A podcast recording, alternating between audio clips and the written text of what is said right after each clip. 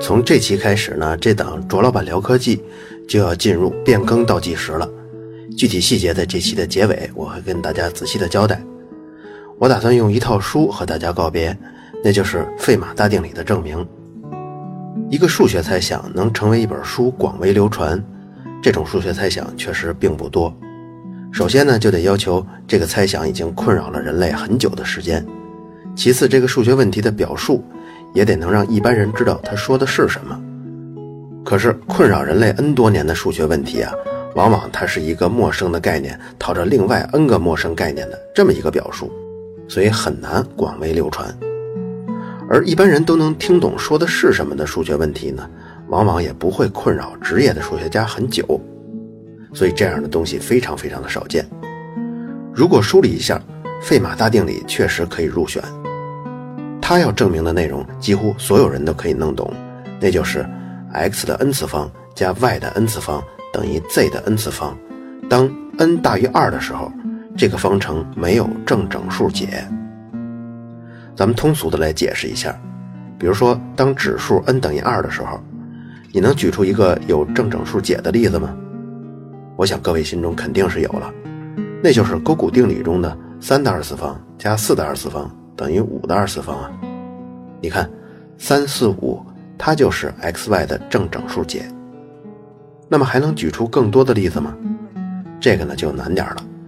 但如果认真算下去，你比如还可以发现五的二次方加十二的二次方等于十三的二次方。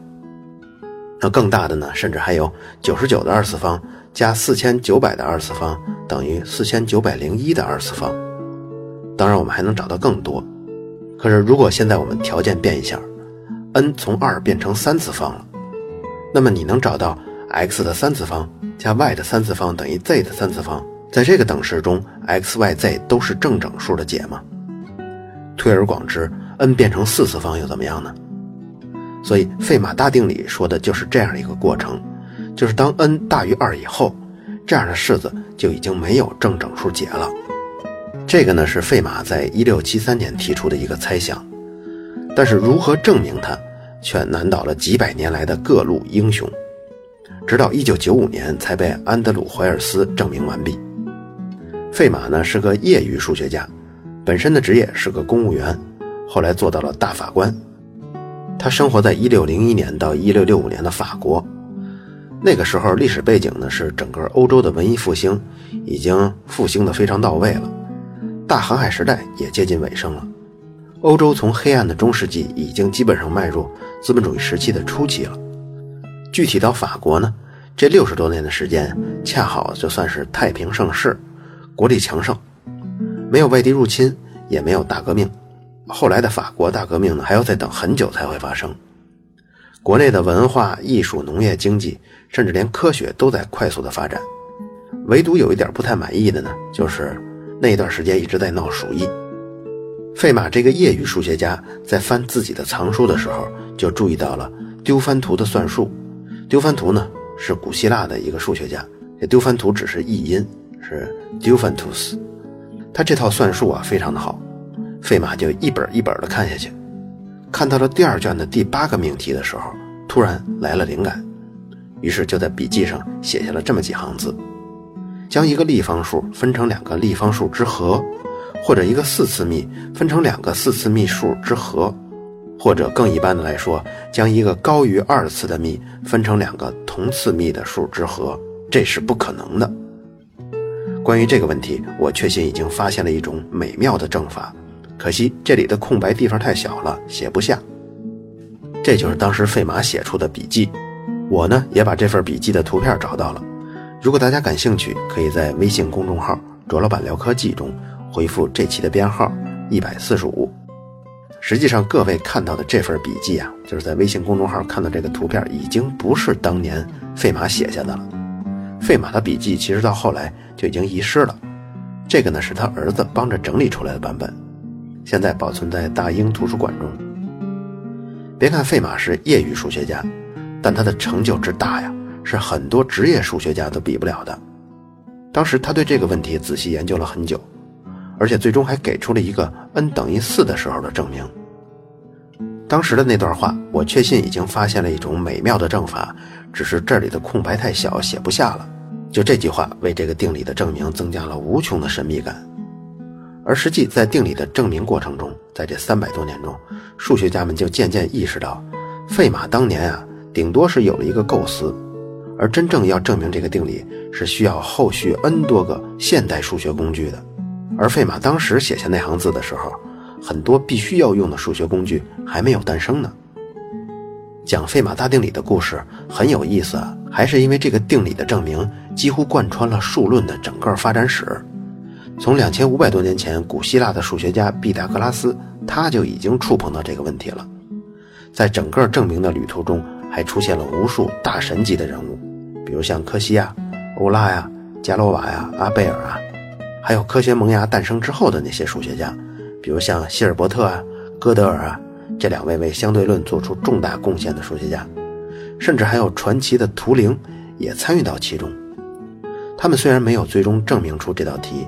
但他们每个人都为费马大定理的证明铺平了道路，有的人呢甚至证明了部分的结论，有的人在其他方面的工作竟然能拿到这个证明中来使用，而最终这个定理的证明是一波三折。对定理贡献最大的日本数学家谷山峰，在他的学术巅峰期突然自杀了。安德鲁怀尔斯他是最终完成证明的，可是他在途中几次几乎就要放弃了。最终证明出来的整个过程也是特别吸引人的。费马大定理也被叫做费马最后定理，这是因为费马的一生中，他提出过很多证明和猜想，绝大部分都在数学的发展过程中被解决掉了。但除了这一条以外，你看，唯独至今就剩下这一条了，所以就称作费马最后定理。这个定理之所以引起如此高的关注，很多人可能因为是它非常非常的重要。但其实并不是这样的。相比我们听说过的像哥德巴赫猜想啊、黎曼猜想来说，费马大定理是根本比不上的。具体什么原因，我在之后几集的故事中都会说到。那么开篇的介绍呢，大概就这么多。因为这个定理的证明啊，几乎贯穿了整个数论的发展。那么现在我们穿越到两千五百年前的古希腊，那个年代最著名的数学家就是毕达哥拉斯。其实这个人的第一手资料啊，比如说他曾经的手稿啊，还有书籍啊，已经没有留存了。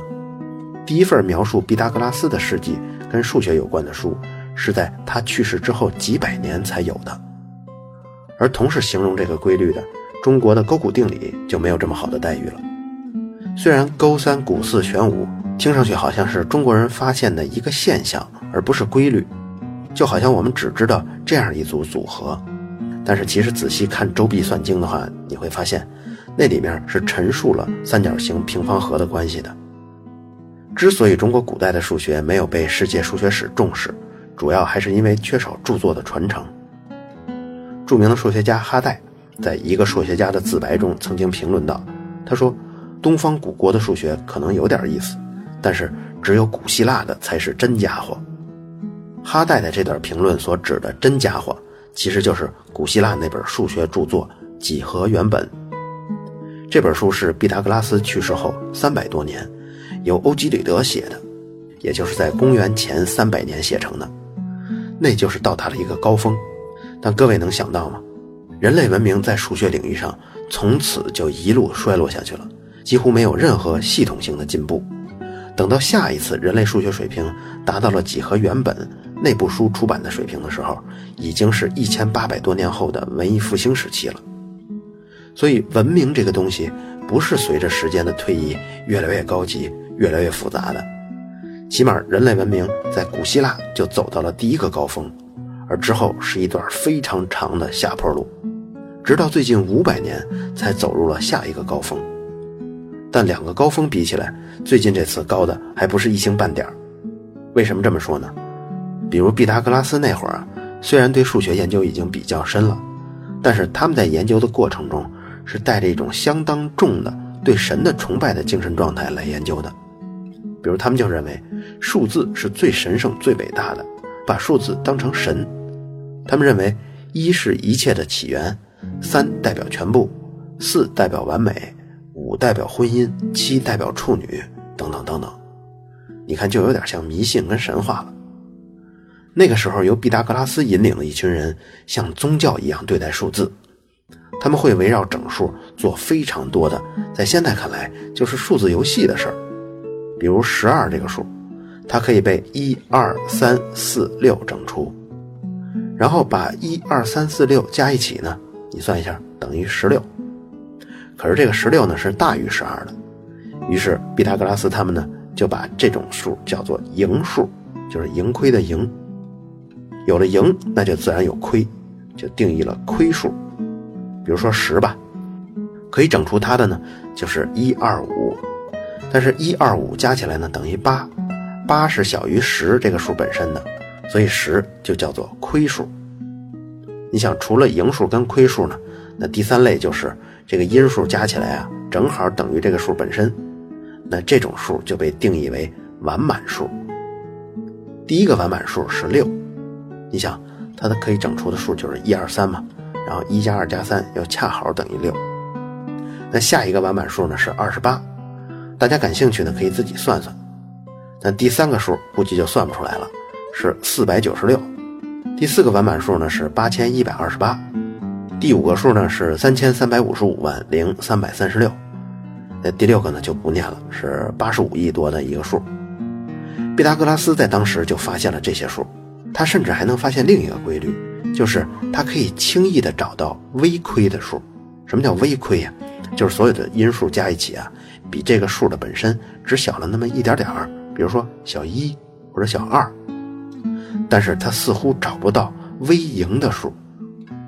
这在当时毕达哥拉斯只是当做一个猜想写下的，他当时也没有证明。而实际上，这个规律到了两千五百年后的今天，也依然没有解释为什么没有微盈的数。除了这些，他们还研究完满数的其他特点，比如像六呢等于一加二加三，那么二十八呢也是完满数，二十八就等于一加二加三加四加五加六加七，哎，你看连着加也能加到二十八。第三个完满数呢是四百九十六，它等于一加二加三一直加到三十三十一。一直加到三十一，也是连贯的加到三十一。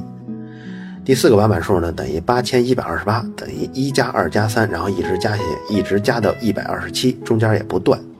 你看，它总是能表示成一个系列相邻数字的和。古希腊的精英们对数学的这种独特的口味就一直延续着。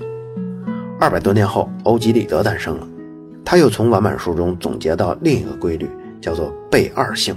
当然，咱们就不在节目里仔细说这个倍二性了，毕竟它是需要看公式才能直观理解的。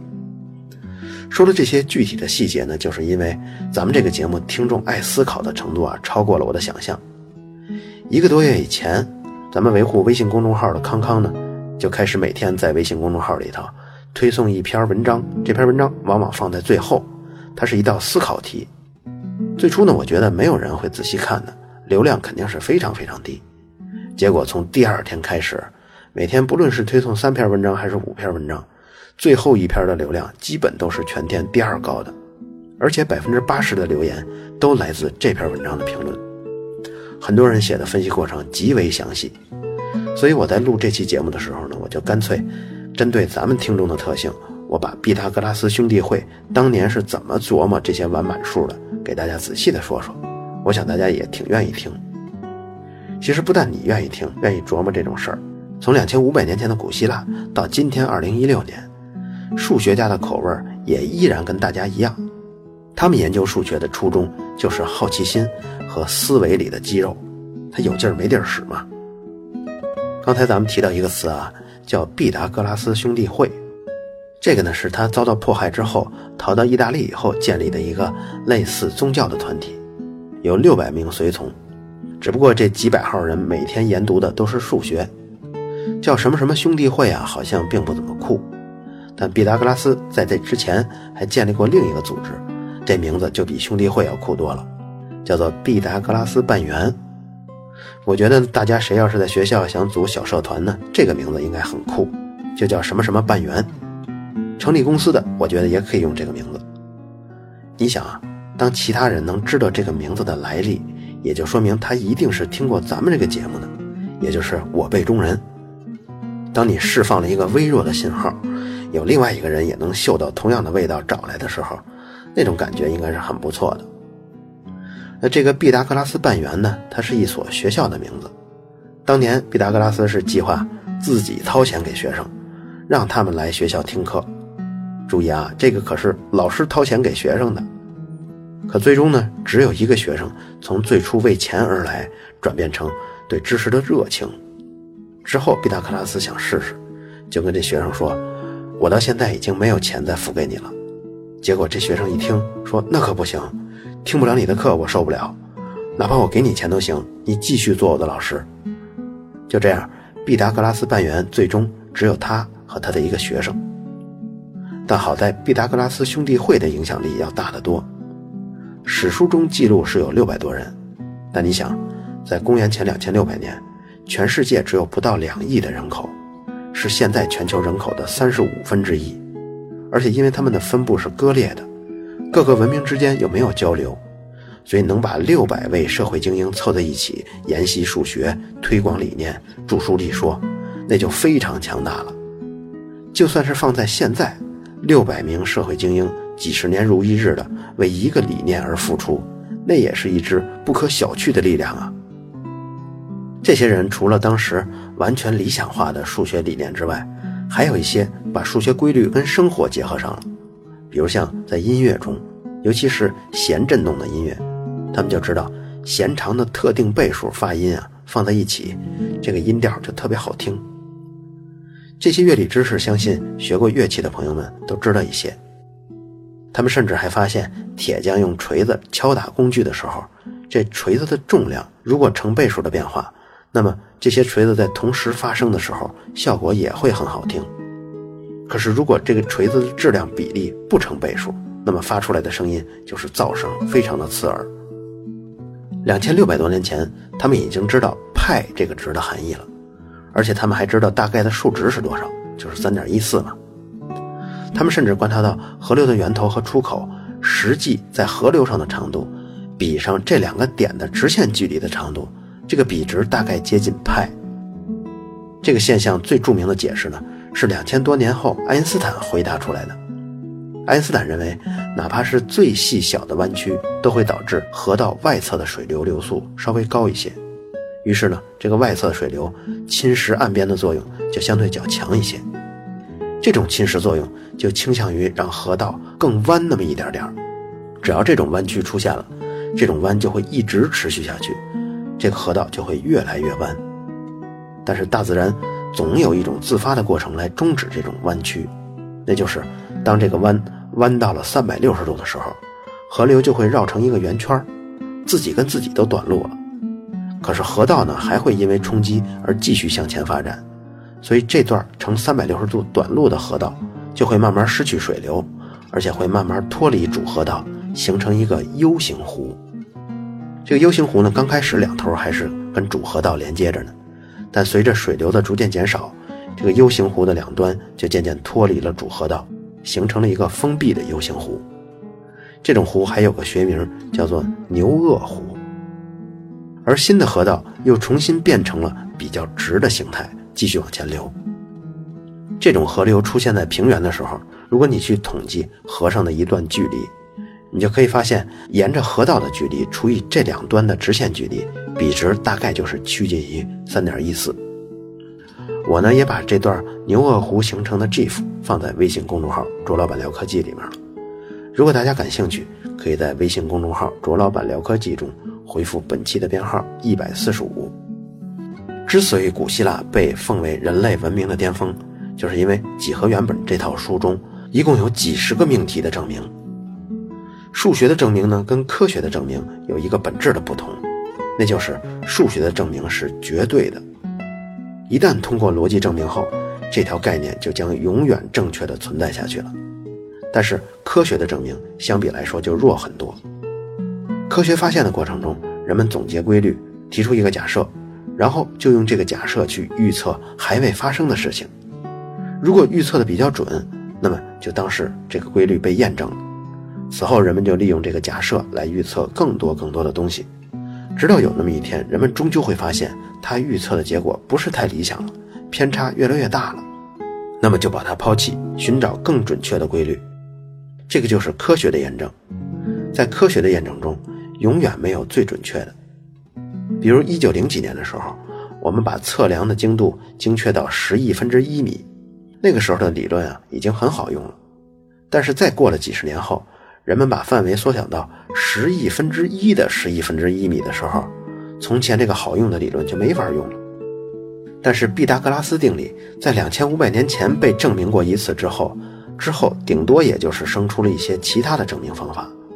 但两千五百年前那一条证明方法，它到现在仍然是正确的，而且不光现在正确，再过两千五百年也一样是正确的。我呢也把毕达哥拉斯定理证明的方法放在微信公众号里了，想看的一并回复一百四十五。毕达哥拉斯兄弟会这个精英的团体入会的资格很高，估计比现在入党还要难多了。当时呢有一个人叫西龙，他是挺有自信的。他就去面试了，结果被拒掉了。此后就怀恨在心，伺机报复。这一等啊，就是二十年的时间。毕达哥拉斯所在的城邦被附近的城邦围攻了，这一下守城守了七十天，好在是终于守住了。但是来犯的敌人心有不甘，临走的时候把附近的河道给毁了，大水一下就冲进了城里。西龙就趁这个机会煽动了民众对毕达哥拉斯兄弟会的不满，然后借机把兄弟会的学校大门紧锁，在里边放了一把大火，很多成员都被烧死了，甚至连毕达哥拉斯本人也死在了那次大火中。这是一个天大的悲剧，但是野火烧不尽，春风吹又生。凡是逃出来的兄弟会成员都远赴他乡，在其他地方开办了学校，给那里的学生们教授这些知识。传播毕达哥拉斯兄弟会的思想，其中最重要的理念就是通过逻辑来证明的思想。毕达哥拉斯死后两百多年，也就是距今两千二百多年前，亚历山大大帝建立了当时世界上领土面积最大的国家，最辉煌的就是亚历山大都城。它的辉煌不只有建筑，还有文化和艺术。亚历山大大帝去世之后，托勒密一世继位。在亚历山大城，他就建立了人类第一所大学。这座大学把 N 多的文人跟学者都吸引过来了。对这些人类精英来说，吸引力最大的是亚历山大图书馆。那时候图书馆的意义跟现在是很不一样的。你看现在咱们说国外的图书非常贵，那最贵也就是两三百美元一本。但是在那个年代，亚历山大图书馆里的书可都是无价可卖的。亚历山大王朝专门设立了有一队人马，专门负责从埃及、从希腊的各地搜集大卷的图书。而且国家还规定，每一个进入亚历山大城的游客都要上交他们的书籍。这些书上交了以后呢，就马上给图书馆的誊写员。这誊写员拿到之后就马上抄，抄出一份副本之后啊，他们把原版留在图书馆，把这个副本交给游客。你看。那个时候国家强大，那就是霸道。那说霸道呢，也看跟谁比。你比如从前咱们国家秦始皇坑儒，那很多资料就永远的消失了。甚至还有像明朝的时候《永乐大典》的修筑，那个修筑过程也是收集起来原版，然后誊抄在《永乐大典》上，之后把原版毁掉。也就是说，《永乐大典》的修筑虽然聚集了 N 多的宝贵资料，但是最后只保留了大典这一本书。而实际上，距今也仅仅过了六百年，《永乐大典》当初两万两千八百七十七卷，到了今天只剩下七百多卷了，遗失了百分之九十六点五的信息啊！跟咱们中国这些辉煌的历史相比，亚历山大图书馆起码他还给游客复制一本拿走呢。这也是后来亚历山大城沦陷之后，有很多书幸免于难的原因。有些珍贵的版本，也许有一天会出现在世界某处的阁楼的书架上呢。比如，一九零六年，海伯格就在伊斯坦布尔发现了《方法论》的手稿。这个《方法论》是记载了很多阿基米德原著的手稿啊，这可是两千二百年前写下的东西。他就是通过这样的方式保留下来的。托勒密王朝经历了几代的国王，他们都把亚历山大图书馆当做国家最珍贵的宝库。几代国王后，这里的藏书已经达到了六十万册。毕达哥拉斯之后出现的又一位数学大神就是欧几里得，就是我们之前提到过写几何原理的那个人。他和毕达哥拉斯一样，只是为了数学本身而探求数学，一丁点儿都不为了应用在哪儿哪儿哪儿。有一个著名的故事，不知道大家听说过没有？欧几里得有一次正在教数学课，有个学生听了一会儿，就突然问道：“他不懂正在学的这些东西到底有什么用？”欧几里得转身就跟自己的奴仆说：“来，给这个学生一枚硬币，然后让他离开这儿，因为他想在学习中获得实际的利益。”你看。做数学研究那个时候，近乎于宗教的崇高体验呀。其实这种知识上的英雄主义，即便到了现在，也依然有很多人保留着。我研究这个东西，你跟我提钱，那你就是侮辱我。哎，就是这么一种心态。在欧美的文化中，书籍的销量排名啊，第一名那无疑是圣经，第二名就是几何原本。这套书呢，一共十三卷。其中一部分是欧几里得自己的研究成果，其余大部分是他搜集了当时所有数学知识的一个汇编。比如有两卷内容全部都是毕达哥拉斯兄弟会的研究工作。这本书里头还有很多证明，其中有一种证明是非常独到的，就叫做反证法。可能大家在中学的时候就接触过，比如要证明三角形的三条边 ABC 任意两边之和大于第三边这个命题吧。咱们呢就不直接证，我们用反证法。我们先假设两边之和小于第三边，然后我们再想办法推导出一个天大的矛盾出来。这个矛盾一定要大到无法容忍。对于这个命题来说呢，我们可以假设两边之和小于第三边，这样可以推导出一个矛盾，就是 a 加 b 小于 c，b 加 c 小于 a，a 加 c 又小于 b，然后把这三个式子加起来。左边加左边，右边加右边，结果呢就是两倍的 a 加 b 加 c 小于一倍的 a 加 b 加 c，再化简一下就是 a 加 b 加 c 小于零。于是天大的矛盾产生了，发现了吗？三角形的三条边的边长加和之后，怎么还会小于零呢？我们就能得出之前假设的两边之和小于第三边，这个是错的，所以就证明了三角形两边之和大于第三边。等于的情况我没说出来，因为说的时候就显得太啰嗦了。算进来的情况呢，大家可以自行判断。这个就是反证法的威力。英国数学家哈代在一个数学家的自白中，曾经给反证法做过这么一个比喻。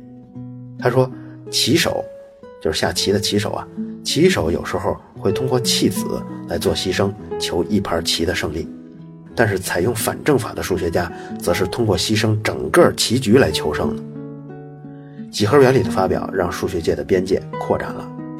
两千多年前的毕达哥拉斯，那会儿大家研究的只是整数和分数，比如像一二三四五啊，或者二分之一、三分之一、四分之一啊这些。哪怕是像零点一一一一循环这样的数呢，也可以写成九分之一。尽管不如整数那么规整吧，但依然可以用一跟九来表示嘛。但是像根号二啊、根号三啊这样的数一出现以后，数学的世界一下就乱了。尽管人们用不了那么高的精度，比如像圆周率派吧。如果你在精确计算到小数点后第三十九位的时候，你知道会有多精确吗？那就是你在算银河系边界的时候，就能把误差缩小到一个氢原子半径之内那么小的一个误差。可银河系又是那么大。但即便如此，人类对派的好奇心还是非常重的。对派的计算。世界纪录是二零一一年十月十七号创下的，日本人藤茂，他把派计算到小数点后十万亿位，光存储这些数字就用了五十 TB 的硬盘。当时人们问根号二、根号三的值具体等于多少呢？其实也是出于实用目的的。比如说，一个正方形的面积是二，那么我们就想知道每条边要多长才可以呢？或者说，一个立方体的体积是三。那么每条边的边长是多少才可以呢？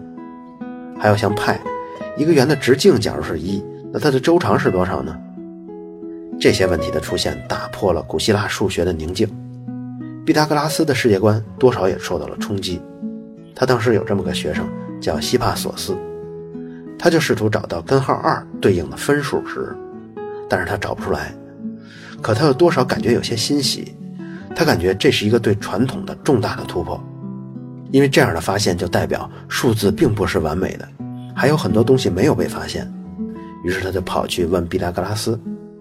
其实呢，这是一个拓展数学世界的好机会，但是毕达哥拉斯没有想出通过逻辑来怎么反驳这个学生关于数学不是完美这种说法。当然，咱们不能以现在人的心态去揣摩两千五百年前的毕达哥拉斯。那个时候，整数就是这个人他心灵的支柱、世界的支撑，宗教信仰一样虔诚的相信，结果就被这么一个学生这么一个破问题给毁了。毕达哥拉斯后来呢，恼羞成怒。判决了希帕索斯的死刑，这个也是伟大的毕达哥拉斯一生中最耻辱的事情。但那时候他的影响力是极大的，所以突破整数的思考只能等他死去之后才有下一次机会。其实我们刚刚说的整数、有理数、无理数等等的进化，它就是数论这个分支在最初几百年的发展。数论最集中讨论的内容其实就是围绕着质数。质数呢也叫做素数，为什么数论是集中讨论素数呢？这个原因我们在后几集中慢慢解释。还记得这期开头咱们说的吗？费马大定理的证明过程其实就贯穿了整个数论的发展。咱们下一集中会继续古希腊数学中最后一个重要人物和著作。讲完了古希腊，你就会知道人类的数学就此停滞了近一千八百年的时间。在这么久的时间里。数论再也没有任何的进展，甚至说人类的文明都没有再全面超过古希腊了。原因是什么呢？下回咱们细说。对这期咱们说到的河流自然形成的派这个参数啊，就是牛轭湖这个参数啊，还有费马当年在书边写的这些空白的这些内容，都可以在卓老板聊科技微信公众号里头回复本期的编号一百四十五。最后咱们来说说我在这期节目刚开始说的。卓老板聊科技这个号停止更新这个事儿，我呢从泡泡网离职之后，我还会继续出内容，新内容会发布在喜马拉雅的另一个新专辑，也是新 ID，叫卓老板聊科学。在喜马拉雅上，我还会把从前十五个月中做的我比较满意的内容重新录一遍，但是这些内容呢，我会结合偏重于推荐书。其实每期节目底下我都会遇到不少听众来问，这些内容到底是从哪儿来的呀？大部分背后都是有那么几本参考书的，这部分重录的内容我把它叫做复刻版。此外呢，卓老板聊科学这个新号还会出现在逻辑思维的 APP 得到上，这将是一档付费收听的内容。从前这个卓老板聊科技的号将交给泡泡网的其他同事更新。如果各位想继续收听我播讲的内容，就请在喜马拉雅上搜索并关注卓老板聊科学。好了，以上就是本期卓老板聊科技，在同名的微博和微信公众号中还有其他精彩内容，期待您的关注。如果您对本期节目非常认可，也可以在收听界面的最下方为我打赏。